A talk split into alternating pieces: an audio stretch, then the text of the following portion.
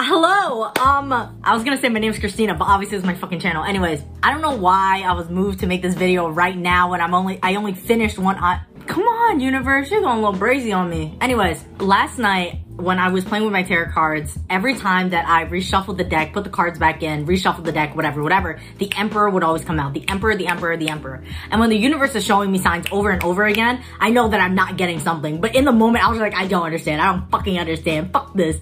And my definition of the Emperor at that point was somebody who was blunt, straight, straightforward, proactive, uh, knows what they want. Sometimes they're stubborn, yada, yada, yada. Okay, okay, okay. And I was just like, Okay, am I being stubborn about something? Should I be more stubborn about something? Should I be like proactive? Like I don't understand, whatever, just let it be. I watched a like an astrology video about I think it was for cancer.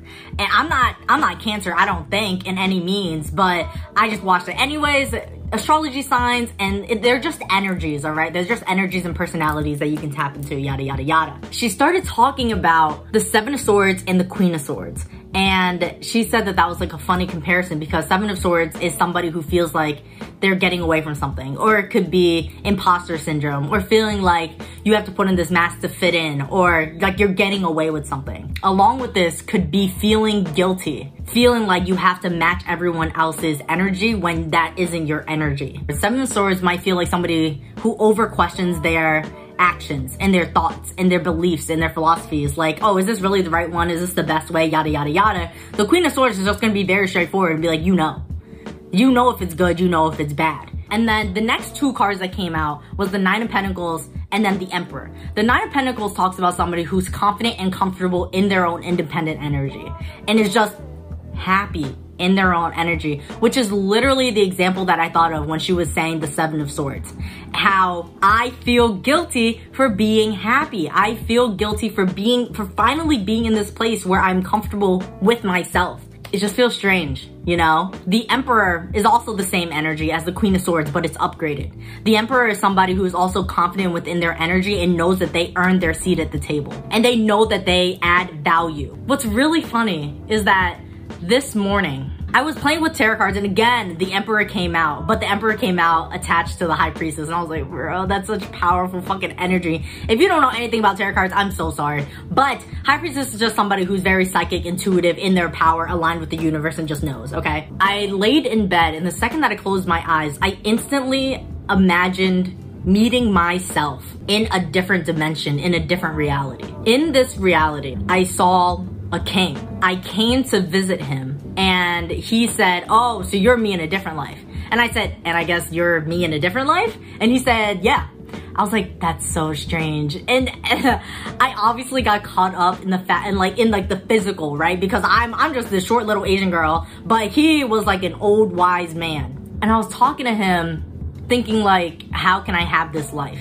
How did you end up having this? Like how what's the process? And he was like, "Oh, well, in this world, there isn't really much confusion. We just know who we are and then we become that person. Like you don't take a seed from an oak tree thinking that it won't turn into an oak tree. It's in its DNA. Like it was always meant to be an oak tree, so it will grow up to be an oak tree. Like you don't question it. It's the same thing with you and your soul. And I was like, you know that makes no sense. to me, that makes no sense.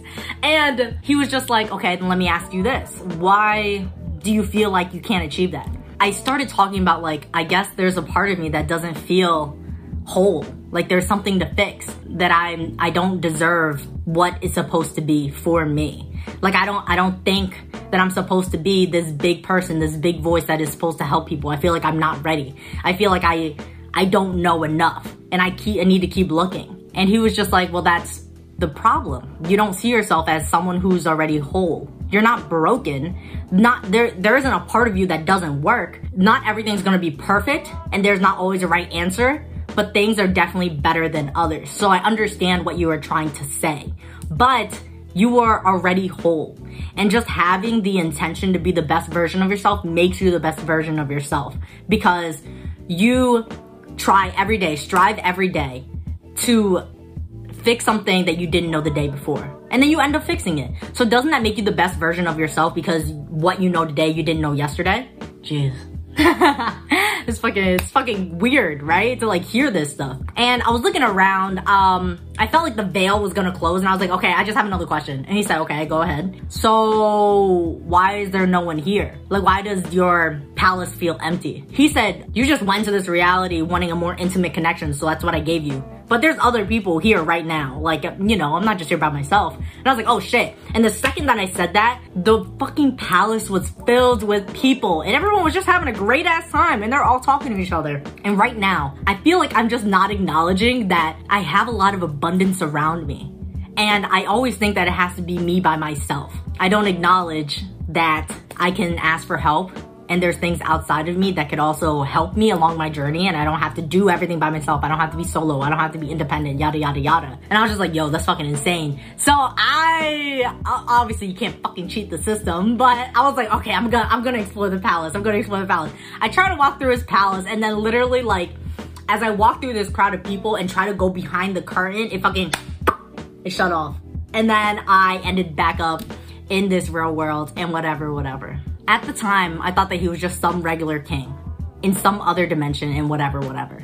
Not realizing that we're connected, right? And the person that I was seeing is the emperor inside of me that I could always be and I could always become. And I could sit confidently. I could be grounded in my peace knowing that I have things to offer the world. I should value myself more than what I do. I, I don't have to question myself as much as I do and I can just sit and trust, knowing that I will know where to go when I need to know where to go. And after that whole realization, I decided to write this. I choose to be the emperor. I earned my seat at the table and I ground myself in peace, knowing that I offer extraordinary things to the table. I choose to believe that I am safe. I choose to believe that I'm protected. I choose to believe that I'm guided. I choose to follow the inner guidance of the universe within me. I trust myself, I always know. I'm at the right place, at the right time, all the time, every time. I am the best version of myself.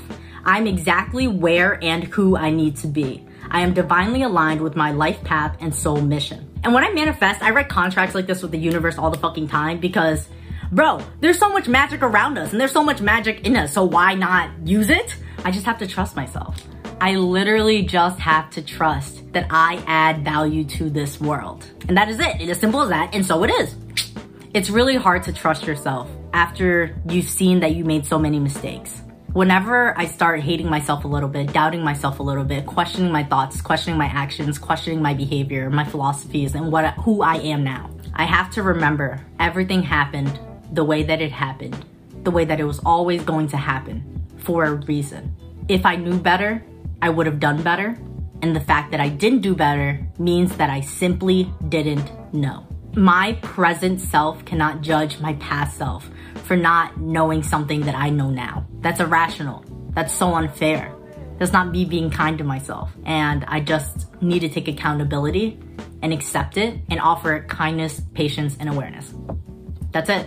I hope that you guys can offer yourself the same thing, the same understanding, the same confidence, the same courage. I love you guys. Hope you guys had a great day. Wherever, whenever you're watching this, choose love, choose light, choose growth, choose yourself, yada, yada, yada.